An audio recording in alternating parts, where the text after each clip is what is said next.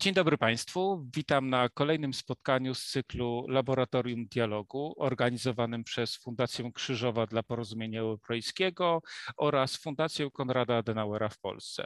Dziś chciałbym Państwa zaprosić na rozmowę o potrzebach i kondycji nauczycieli, jak zadbać o swój dobrostan w sytuacji edukacji zdalnej, a moją i Państwa gościnią będzie pani Martyna Stec, edukatorka i trenerka w obszarze doskonalenia kompetencji społeczno-emocjonalnych, e, która między innymi prowadzi szkolenia i warsztaty z zakresu edukacji dla pokoju, przeciwdziałania przemocy rówieśniczej i cyberprzemocy, co myślę, że ma niebagatelne znaczenie dla naszej dzisiejszej rozmowy. Ja nazywam się Tomasz Skonieczny i w imieniu Fundacji Krzyżowa zapraszam do wysłuchania naszej rozmowy. Martyno, bardzo dziękuję, że chciałaś się pojawić e, na naszym spotkaniu, że będziemy mieli okazję porozmawiać. E, powiedz mi proszę, e, zaczynamy rozmowę, która no, dla mnie jest pewną kontynuacją naszego poprzedniego spotkania. W czerwcu spotkaliśmy się z profesorem Pyżalskim. Ty prowadziłaś e, z nim rozmowę. Profesor Pyżalski, dla, dla Państwa, którzy nas słuchają, to pewne takie dopowiedzenie, e, jest jednym z pierwszych w Polsce, który zajął się problemem e, nauki zdalnej w, i, i konsekwencji tego, co, co ona wniosła w pewien taki stan emocjonalny uczniów i nauczycieli. Mm, mhm. I wówczas w czerwcu, to był ten moment, kiedy my po bardzo długim lockdownie wracaliśmy do szkół, rozmawialiśmy e, o tym, czego nauczyliśmy się przez czas e, zamknięcia, przez bardzo długi, bo przecież trwający od października e, czas zdalnej nauki, czego się nauczyliśmy, jakie wnioski z, wyciągnęliśmy z tego, z tego momentu jak teraz powinniśmy traktować uczniów, jak powinniśmy traktować e, relacje, które, które zaczną funkcjonować od września w tej szkole już dziejącej się na żywo, tak, w realu. E, natomiast e, mamy listopad i spotykamy się, żeby porozmawiać o tym, jak zadbać o siebie w sytuacji edukacji zdalnej. Czyli de facto możemy powiedzieć, trochę cofamy się, więc jest pytanie takie, które już na starcie muszę zadać. Powiedz mi proszę Martyno, e, jak ty ze swojego doświadczenia wspominasz okres edukacji zdalnej? E, na ile to był łatwy okres dla uczniów i nauczycieli i co przede wszystkim było tym problemem, który najczęściej pojawiał się mm, w rozmowach z tobą? Może ja się najpierw przywitam z Państwem. Dobry wieczór. Bardzo się cieszę, że możemy dziś porozmawiać na tak ważny temat. Z mojego doświadczenia ta edukacja zdalna, która odbywała się w zeszłym e, roku szkolnym, była po pierwsze ogromnym wyzwaniem.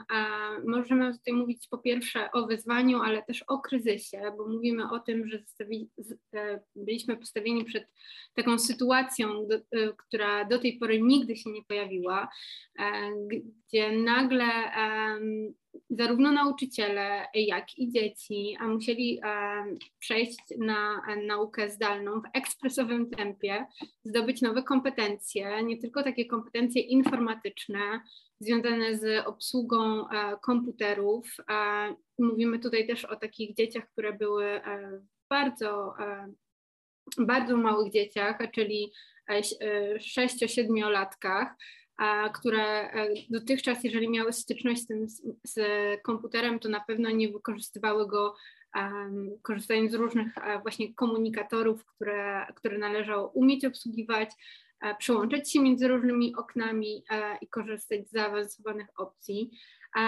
To wyzwanie nie wiązało się tylko z kompetencjami informatycznymi, ale też mm, z z ogromną izolacją, której wszyscy doświadczyliśmy.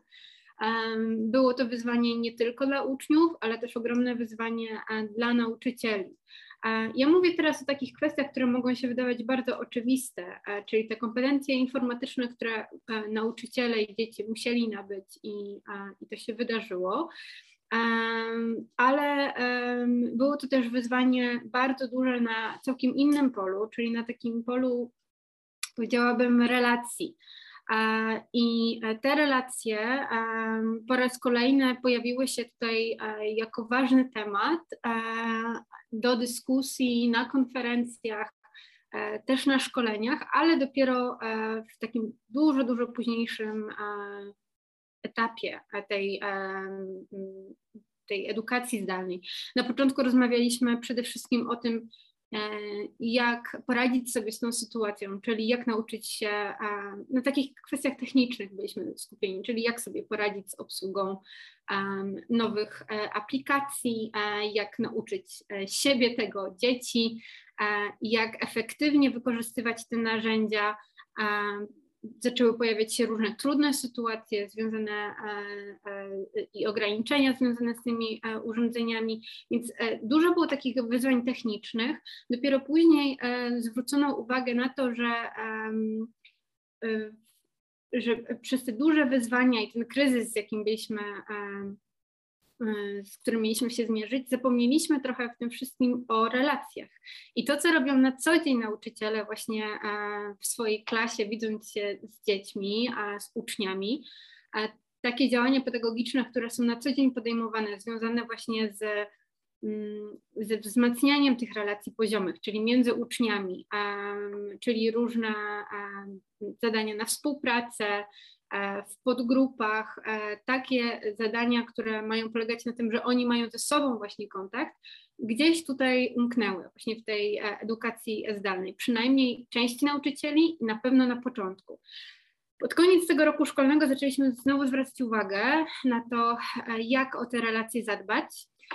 To wynikało z różnych kwestii, z tego, że na pewno był to już taki moment, kiedy nauczyciel doskonale sobie radzili z obsługą tych programów i dzieci też przestawiły się na takie funkcjonowanie, ale też kwestia była taka, że mm, było dużo doniesień o, o tym, że zdrowie psychiczne dzieci jest gorsze, w gorszej kondycji, a także, że są zaniedbane, że zaniedbane w takim sensie nie obwiniam tutaj o to nauczycieli, ale że e, sytuacja, w której się znaleźliśmy, czyli sytuacja izolacji, sprawiła, że te relacje rówieśnicze i w ogóle z drugim człowiekiem były zaniedbane. Moje doświadczenie e, było takie, że ta sytuacja była bardzo trudna dla nauczycieli i dla uczniów. Ja także miałam takie doświadczenie pracowania z uczniami i z nauczycielami, prowadzenia warsztatów i szkoleń. E, I, no i mam dużo ciekawych spostrzeżeń e, w obszarze właśnie e, tych wyzwań, o których mówili nauczyciele, które dotyczyły uczniów, tego jak uczniowie funkcjonowali na tych platformach do pracy online, z którymi ja się spotykałam na co dzień pracując z nauczycielami właśnie na szkoleniach. Dzięki bardzo. I właśnie chciałbym pociągnąć ten wątek. E, nie wiem, czy się zgodzisz ze mną. Ja mam pewne takie wrażenie, czytając media, mm, trochę prasy specjalistycznej, ale przede wszystkim rozmawiając e, z nauczycielami.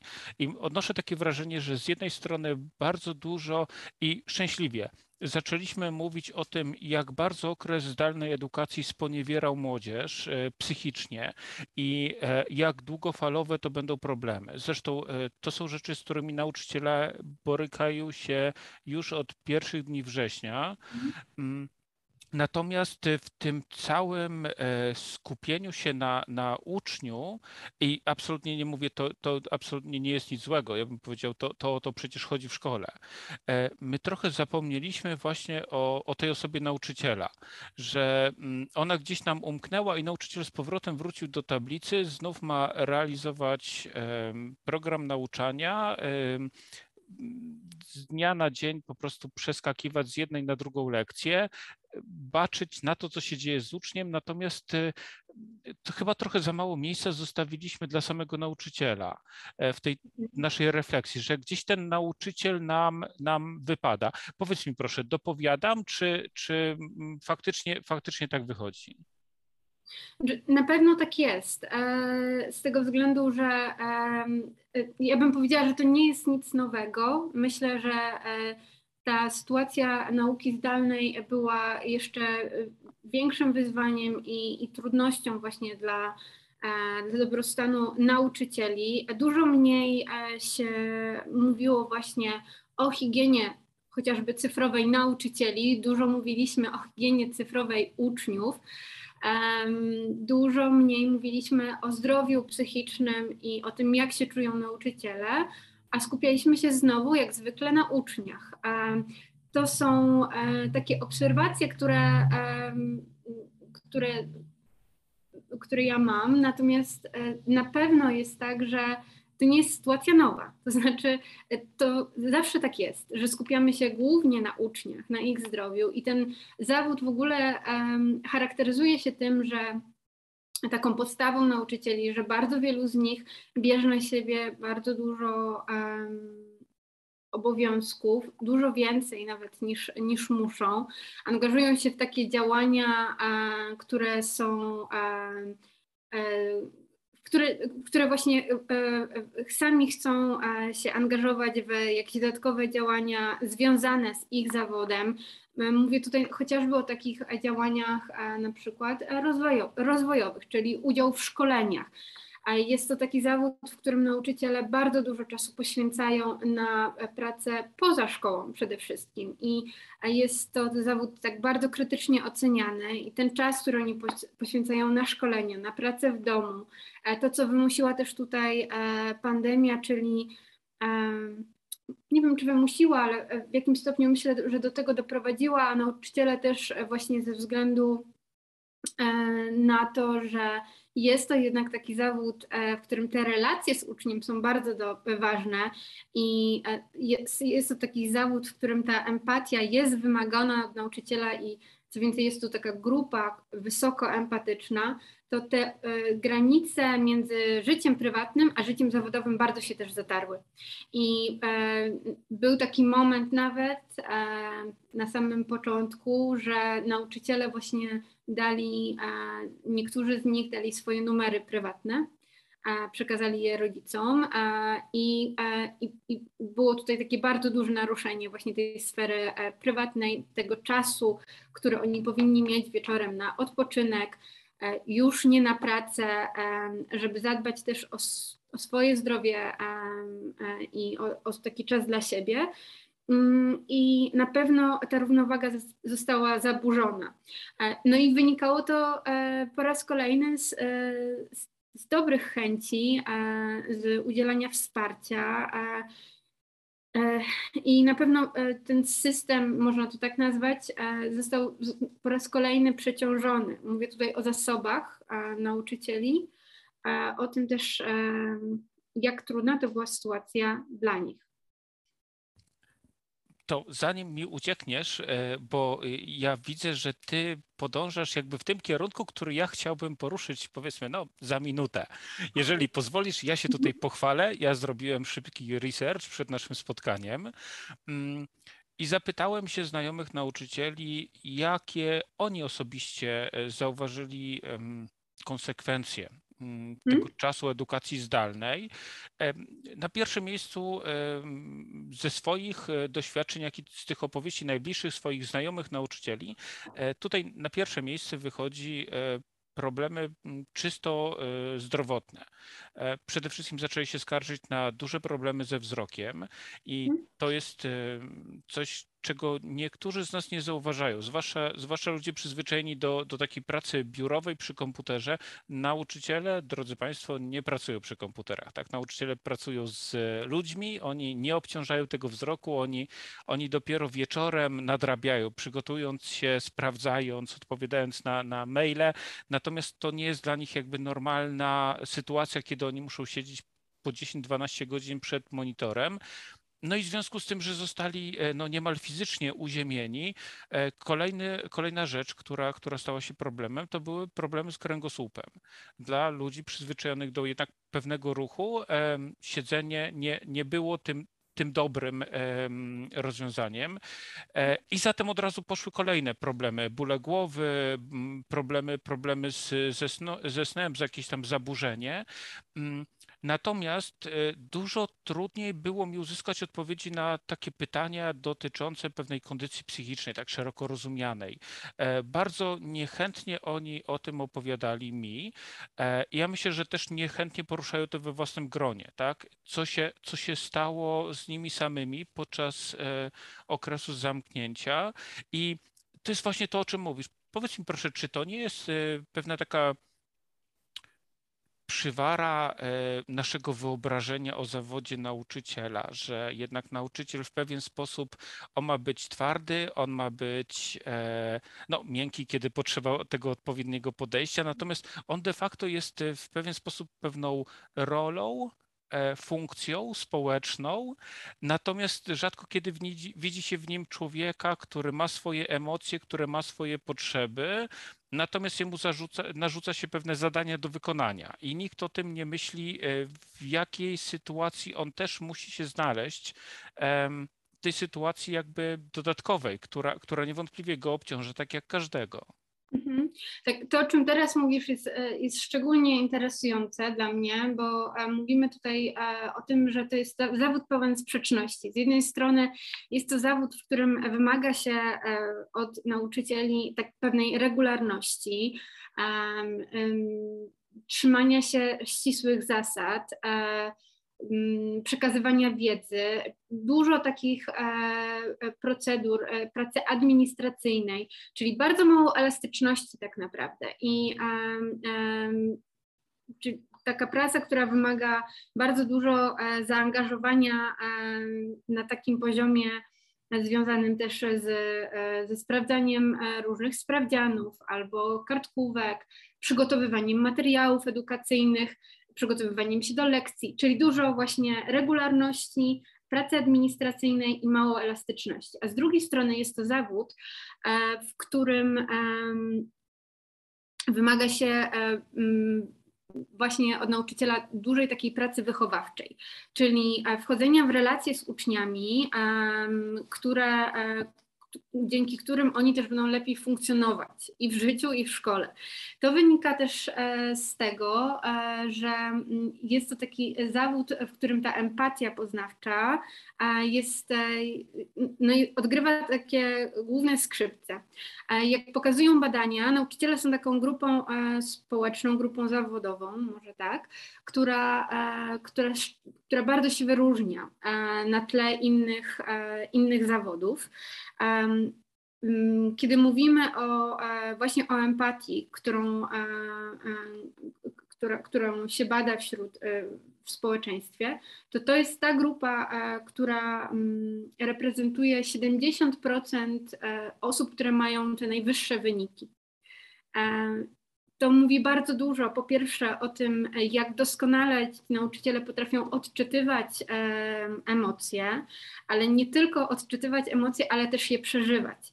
I tutaj już mówimy o dużym obciążeniu psychicznym, e, bo to przeżywanie emocji i ta empatia wiąże się z neuronami lustrzanymi, czyli e, z takimi reakcjami e, automatycznymi, które mamy na zachowania innych osób.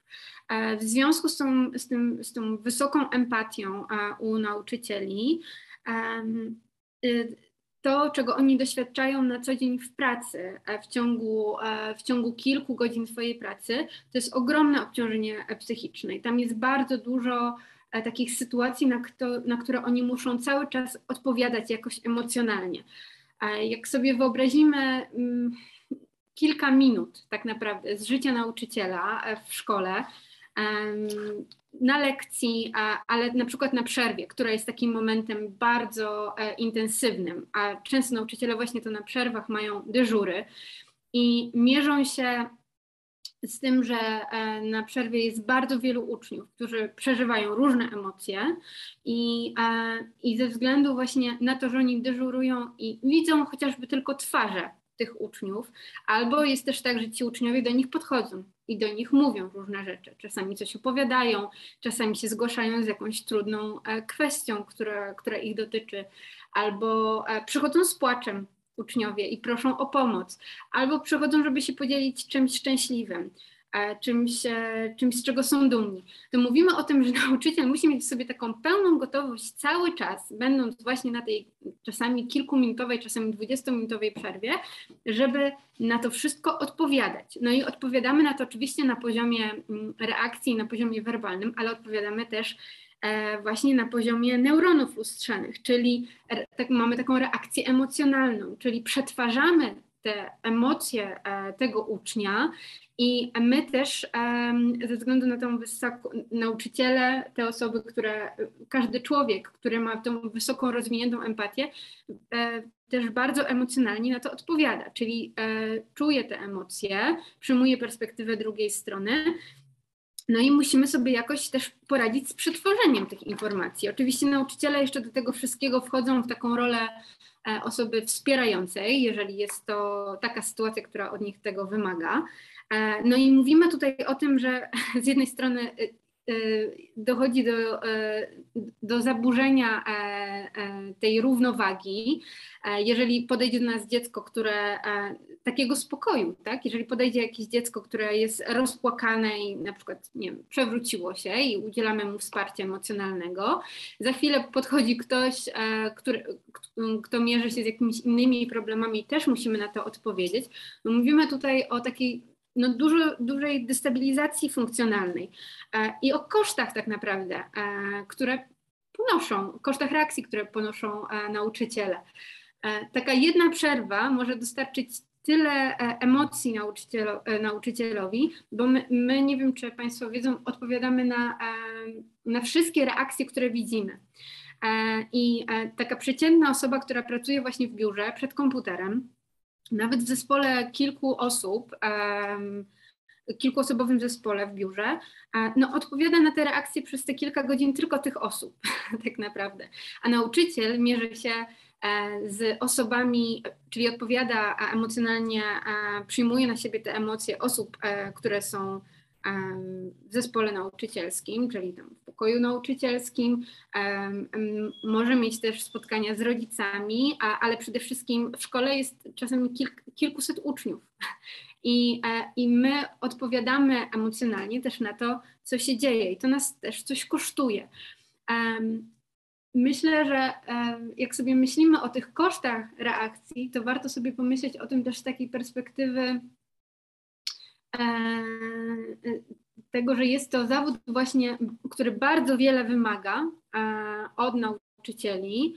E, poświęcają oni bardzo dużo swojej energii i to doskonale widać już kiedy ja mam spotkanie z nauczycielami na początku tygodnia, na przykład w poniedziałek, to to są całkiem inni ludzie niż w piątek. I, albo, ale nawet jeżeli przyjdziemy w poniedziałek na pierwsze lekcje i przyjdziemy na ósmą lekcję, to też widzimy, że to są ludzie o całkiem innej energii. I nie jest to kwestia tylko wyczerpania na poziomie fizycznym, bo to jest, też jest takie przekonanie w społeczeństwie, że ktoś jest po prostu, że nauczyciel jest zmęczony i dlatego on przychodzi do domu i nie ma też już na nic siły i E, i nie ma tej energii, e, czy tych zasobów, które, które mógłby tutaj poświęcić też swoim dzieciom i swoim bliskim, swojej rodzinie. Mm, to jest też wyczerpanie właśnie na poziomie takich zasobów po prostu poznawczych, wyczerpanie takie emocjonalne, które wynika właśnie z tych mechanizmów neuronów lustrzanych, które kiedy e, są, są zbyt, jeżeli te systemy są przeciążone, to nasz poziom E, takiej samoregulacji czy samokontroli emocji, tego jak możemy zareagować też na trudne sytuacje, no w pewnym momencie się wyczerpuje. I to jest naturalne, e, bo on się wyczerpuje u każdego, ale to jest taki zawód, który jest szczególnie na to narażony. I to może skupmy się na tym. Pomówmy proszę wobec tego, e, co my możemy mm, zrobić, tak, tutaj pewne, pewne, pewne rozwinięcie, co my jako nauczyciele możemy zrobić, żeby lepiej znieść okres prawdopodobnie czekający nas, kolejny okres edukacji zdalnej. Jakie elementy takiego BHP e, poleciłabyś przeciętnemu nauczycielowi? No, myślę, że e, podstawą e, będzie tutaj zadbanie o to, żeby ten czas na odpoczynek był, był codziennie zarezerwowany, żeby bardzo dbać o to, żeby przede wszystkim mm, mieć taką właśnie uważność na siebie, na swoje potrzeby i na swoje granice.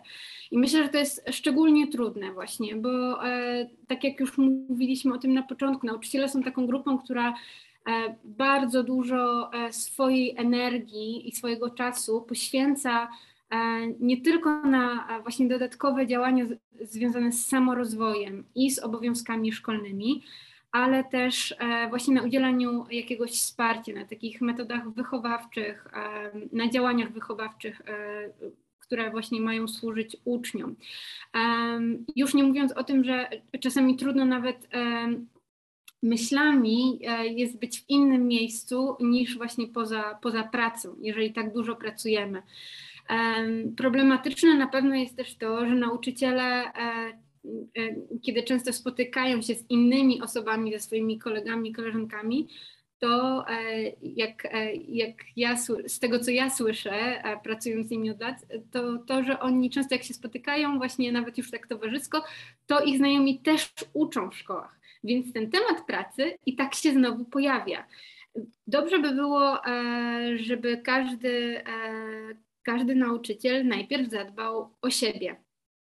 I to jest, e, to jest taka sytuacja, która ta sytuacja edukacji zdalnej, która absolutnie od, od nich tego wymaga. nie jesteśmy w stanie pomagać innym i efektywnie pracować i e, nawet się uczyć, e, dbać o ten swój e, samorozwój, doskonalenie swoich kompetencji, jeżeli sami jesteśmy wyczerpani, przepracowani, zestresowani i no i czujemy, że, że w naszym życiu nie ma, nie ma miejsca, nie ma czasu na zadbanie o własne potrzeby, na rozwój własnych pasji. Ja bardzo często to słyszę od nauczycieli, że oni pracują od, e, od tej 7.30 do godziny 18, a później jeszcze w domu jest jeszcze jakaś praca papierkowa. To jest e, taka praca, która bardzo dużo od nich wymaga, ale też czasami jest tak, że wielu z nich to deklaruje, że uwielbia swoją pracę i uwielbia pracę z uczniami, i dlatego bierze na siebie jeszcze więcej zadań, na przykład jakieś dodatkowe projekty, inicjatywy. E, I mówi, że e, nawet nie czuje tego czasem, że pracuje, że to jest takie, takie wspaniałe doświadczenie, ale jednak jest to zawsze praca. I jeżeli mówimy o dobrobycie, to mówimy o tym, że należy e, zadbać o taką równowagę też, bo dobrobyt polega na tym, że jest to połączenie przyjemności e, z wartościowym e, działaniem, czyli zarówno wykorzystywanie swojego potencjału, e, ale też właśnie wykorzystywanie tych szans, jakie daje nam to środowisko, w którym żyjemy. Nie możemy tylko się koncentrować na pracy i na ważnych sprawach i na realizacji tych wyznaczonych nam celów zawodowych, Ważne będą także takie po prostu czynności, które będą nam dawać poczucie szczęścia, przyjemności. E, no i ta satysfakcja jest bardzo ważna. Więc e, jeżeli ja nawet robię bardzo dużo w pracy, a nie mam z tego już satysfakcji, bo jestem przepracowany, no to jest to taka sytuacja kryzysowa bo mówimy tutaj, no bo kryzysem jest właściwie po prostu taka sytuacja, w której wymaga się od nas więcej niż, niż zasoby, jakie posiadamy. I z punktu widzenia specjalistów, e, wielu e, nauczycieli w ogóle jest w takim permanentnym stanie gdzie te zasoby są na niewystarczającym poziomie, a jeszcze oni mimo wszystko mają, mają w sobie na tyle takiej motywacji i chęci, żeby jeszcze robić więcej i biorą na siebie więcej. Czasami nie jest to nawet ich wybór. Więc bardzo ważne będzie tutaj na pewno zadbanie o to, e, żeby mieć czas na własne przyjemności, na rozwój własnych pasji, zainteresowań, które będą kompletnie niezwiązane ze szkołą i z pracą z uczniami. Myślę, że to jest e, bardzo trudne, e, bo mówimy też tutaj o odpoczynku. I od razu chciałabym to uprzedzić, bo to się często pojawia, że jednak jest to taka grupa uprzywilejowana, która ma więcej urlopu niż inni, że mają te dwa miesiące wakacji, mają jeszcze ferie zimowe i mają to i mają tamto.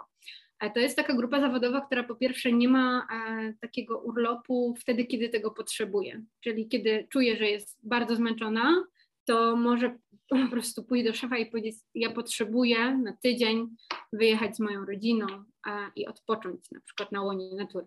No nie, oni muszą czekać do tych ferii zimowych albo do wakacji. I to, co ja jeszcze bardzo często słyszę od nauczycieli i co mnie przeraża osobiście, to to, że oni na tych wakacjach wcale nie odpoczywają i na feriach zimowych, tylko oni wtedy są na koloniach jakichś e, zimowych albo właśnie letnich i znowu pracują z tymi uczniami, czyli dorabiają sobie ta umiejętność odpoczywania to jest taka podstawowa umiejętność do tego, żebyśmy mogli w ogóle regenerować swoje siły, żebyśmy mogli efektywnie pracować, ale też być szczęśliwym po prostu, no bo tak naprawdę mówimy tutaj o dobrostanie psychicznym, czyli nie chodzi tylko o to, żeby to był efektywny nauczyciel, który może od siebie dużo dać, e, ale też żeby to był człowiek, który po prostu dba o swoje zdrowie psychiczne i o, o to, żeby się dobrze czuł ze sobą to jest jedna kwestia, ta profilaktyka, ta uważność i czas dla siebie, dbanie o swoje potrzeby, stawianie granic. A druga kwestia to jest zwracanie się o pomoc, po prostu. E, czyli to, co jest e, bardzo stygmatyzowane w Polsce, e, pomoc psychologiczna, czasami psychiatryczna, czyli zwracanie się do specjalisty w takiej sytuacji, kiedy czujemy, że że potrzebujemy po pierwsze tej pomocy, ale też profilaktyczne e, wizyty u psychologa też mogą być bardzo pomocne, żeby sprawdzić, na ile właśnie, na ile jestem w stanie zadbać o ten, o ten balans, co mogę zrobić na poziomie zachowań, postaw, jak mogę zmienić swoje nawyki pewne, tak żeby czuć się codziennie lepiej, zadbać o siebie to jeżeli pozwolisz, ja od razu e, postawię się tutaj w takiej pozycji sceptyka, bo mhm. o ile wracając do tych takich kwestii czysto fizycznych, na które zwracali uwagę nauczyciele, z którymi ja rozmawiam, e, możemy sobie wyobrazić, zresztą to wcale nie jest takie trudne, ja myślę, że właściwie nawet przy minimalnej wiedzy i zaangażowaniu można znaleźć multum porad, e, jak wzrok powinien odpoczywać przy pracy z, e, z komputerem, jak moglibyśmy zadbać o to, żeby podczas siedzenia ten, ten kręgosłup nie był obciążony, tak? Co, co jaki czas wstawać, jakie meble nawet nawet ułożyć. E, to jest jakby mm, rzecz absolutnie bliska, możliwa do, do zrobienia. Natomiast e, mówisz o takich rzeczach jak odpoczynek, uważność na siebie, wyznaczenie granic. E, ja myślę, że te problemy możemy rozwinąć właściwie tak naprawdę na każdą grupę zawodową. No i tych, te osoby, które określa się mianem pracocholików, jeżeli to dalej funkcjonuje jako termin w, w branżowy. Ale jest zasadnicze pytanie moje takie. Jak zacząć to robić? To znaczy, y, gdzie szukać impulsu, gdzie szukać tego mm, mechanizmu, który nam powie, o nie, teraz muszę być bardziej uważny na siebie, tak? Albo e, teraz jest godzina 16, to już nie odpisuję, tam mam, mamie Kajetana z czwartej A, który ma jakiś problem, teraz ja się skupiam na sobie. Odchodzę od komputera i na przykład układam puzzle, tak? Bezgwiezdna noc, tysiąc elementów, odpoczywam. E, jak to zrobić? Tak? Bo, bo myślę, że jesteśmy w stanie wymienić 15 rzeczy, które macie zrobić, żeby poczuć się lepiej, ale jak zacząć to robić? Myślę, że to jest bardzo trudne, bo e, to wymaga od nas e, po pierwsze takiej konsekwencji, e, ale też no właśnie takiej uważności, bo żeby wiedzieć, kiedy coś narusza moje granice albo ktoś, no to muszę najpierw to dostrzec, tak? E, ja zaczęłabym najpierw od takich kwestii, które w, w tym nam mogą pomóc, takich zewnętrznych, um, takich jak chociażby to, że każdy z nas może w telefonie sobie wyłączyć powiadomienia od którejś godziny. E, ustalić e, też na początku roku szkolnego, albo nawet zrobić to teraz, jeśli do tej pory tego nie zrobiliśmy, że z rodzicami na przykład kontaktuje się tylko przez przez dziennik, przez, przez Librusa albo jeszcze przez jakieś medium i na, na, zawsze na ważne kwestie mam na przykład dzień czy dwa dni robocze na odpowiedź. Tekstowo albo telefonicznie, tak jak uważam.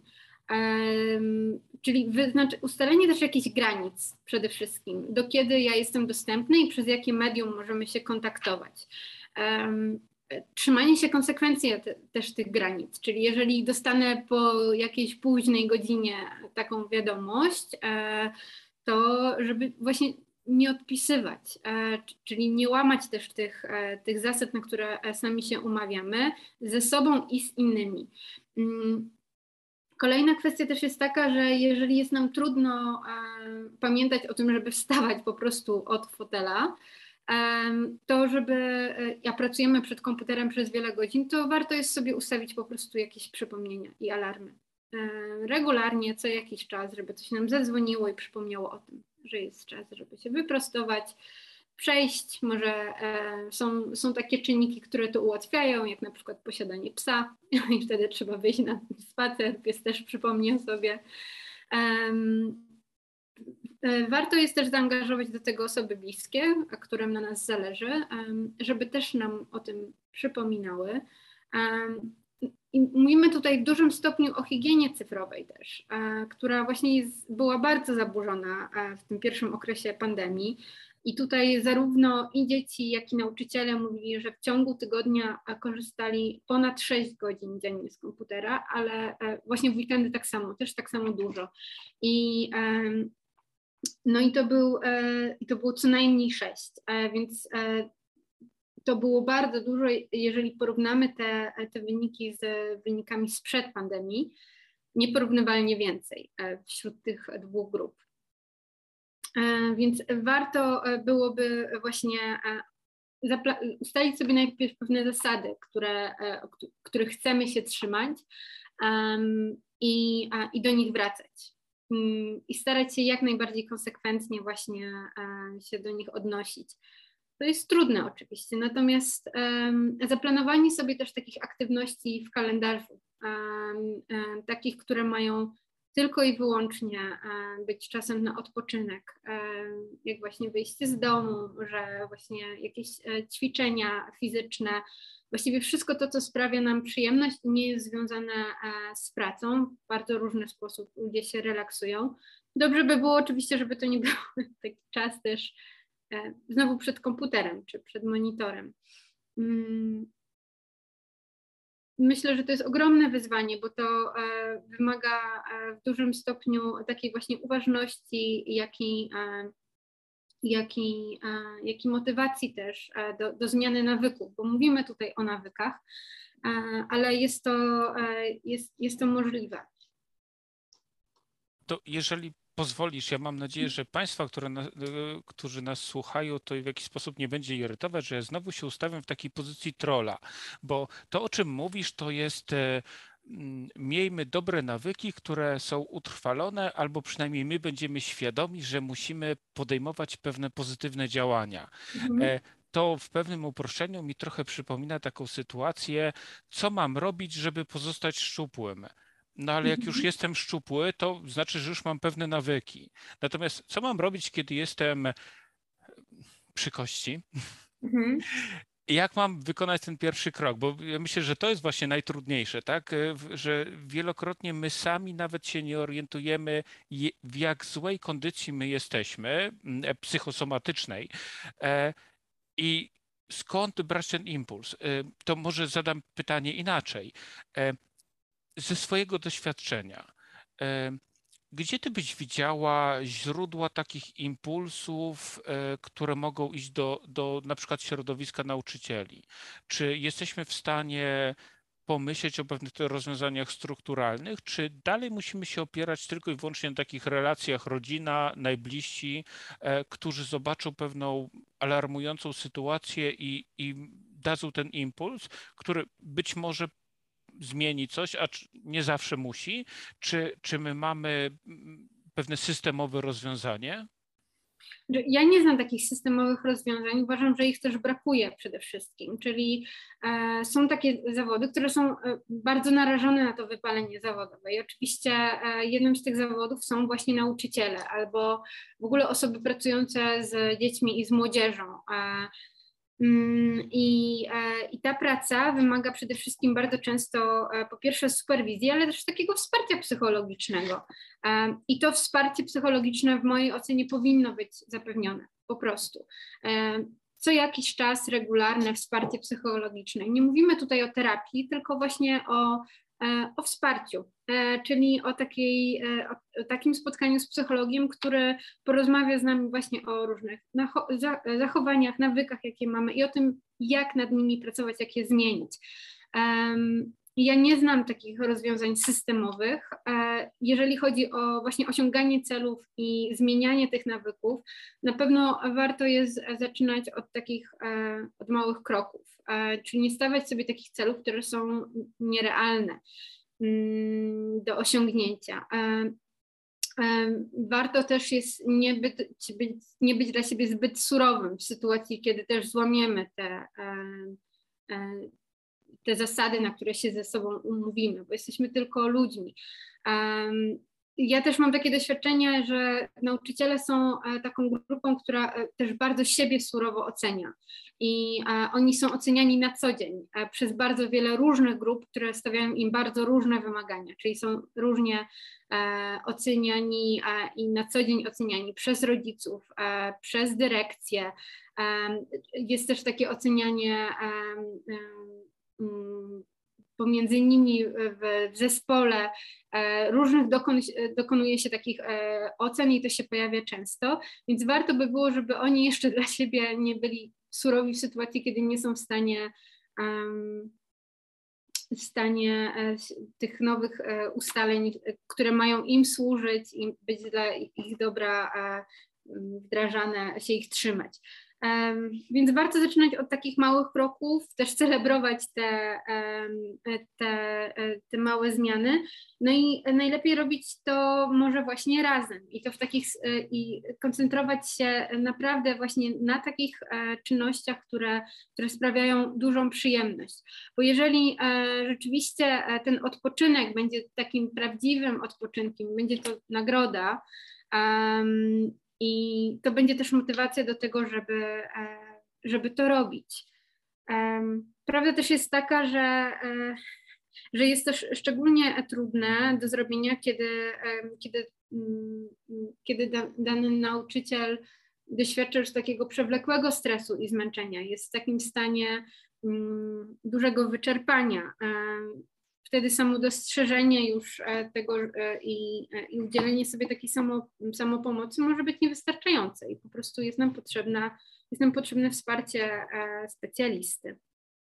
Ale jak mielibyśmy zakończyć na tym wątku, to by nam wyszedł taki pesymizm jednak. Tak.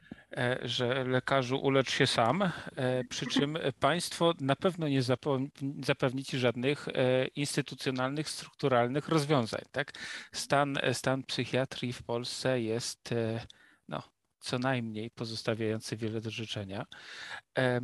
Drodzy Państwo, gdzieś powinniśmy konkludować i ja może powiem, my rozmawiamy o tym nie ze zwykłej ciekawości, ale powiedziałbym z takiej zwykłej ludzkiej życzliwości, no bo jednak nauczyciele e, są jedną z najważniejszych grup zawodowych w Polsce. Ja mogę powiedzieć, że to nie jest tylko tak, że my sobie tutaj z koleżanką Martyną rozmawiamy bo nauczyciele to jednak jest ta grupa, z którą my na co dzień współpracujemy. To wielokrotnie są nasi najbliżsi przyjaciele, znajomi czy współpracownicy, ale to też jest niezwykle odpowiedzialna funkcja społeczna. W końcu im powierzamy nasze dzieci, więc jeżeli nie będziemy się życzliwie przyglądać ich pracy, ale też e, temu, w jakiej oni znajdują się sytuacji, no to raczej ciężko wyobrażać sobie dobrą perspektywę rozwojową dla naszego społeczeństwa. Mm, Martyno, powiedz mi proszę, jakiś pozytywny akcent na koniec, coś, co możemy zamknąć w trzech zdaniach i powiedzieć, drodzy nauczyciele, uważajcie na siebie i róbcie trzy rzeczy. Ja powiem tak, żeby może zmotywować do tego uważania najpierw na siebie. Na pewno znana wszystkim jest ta instrukcja, która się pojawia w samolotach w sytuacji zagrożenia życia, o tych wyskakujących maskach które nałoży, należy nałożyć, żeby ochronić swoje życie. I e, ta informacja, która się pojawia, to to, że należy najpierw sobie, osobie dorosłej nałożyć tę maskę, a dopiero później dziecku. Niech to będzie metaforą tego, dlaczego e, warto najpierw zadbać o siebie. Nie jesteśmy w stanie pomóc dziecku i wesprzeć go, jeżeli najpierw nie zadbamy o własne zdrowie, e, swój dobrobyt. A jakbym miała podsumować co, e, o co należy zadbać na teraz i co jest najważniejsze, tak w kilku słowach, to na pewno to przyjrzenie się sobie, ta uważność na siebie, jak ja się czuję w danych sytuacjach, czego ja potrzebuję, kiedy są przekraczane moje granice i na co nie chcę pozwalać. I, I właśnie dbanie e, o te swoje zasoby, o to, żeby je uzupełniać podczas ten czas, po, poprzez ten czas relaksu, odpoczynku, rozwijania swoich pasji, też czasu spędzonego z rodziną, z bliskimi. A w takich sytuacjach, kiedy czujemy taką potrzebę, nie wahać się, by zwracać się o pomoc do, do specjalistów, którzy, którzy mogą nam jej udzielić. Bardzo dziękuję. E, drodzy Państwo, moją i Państwa gościnią była Martyna Stec. Martyno, bardzo Ci dziękuję za spotkanie. Dzięki.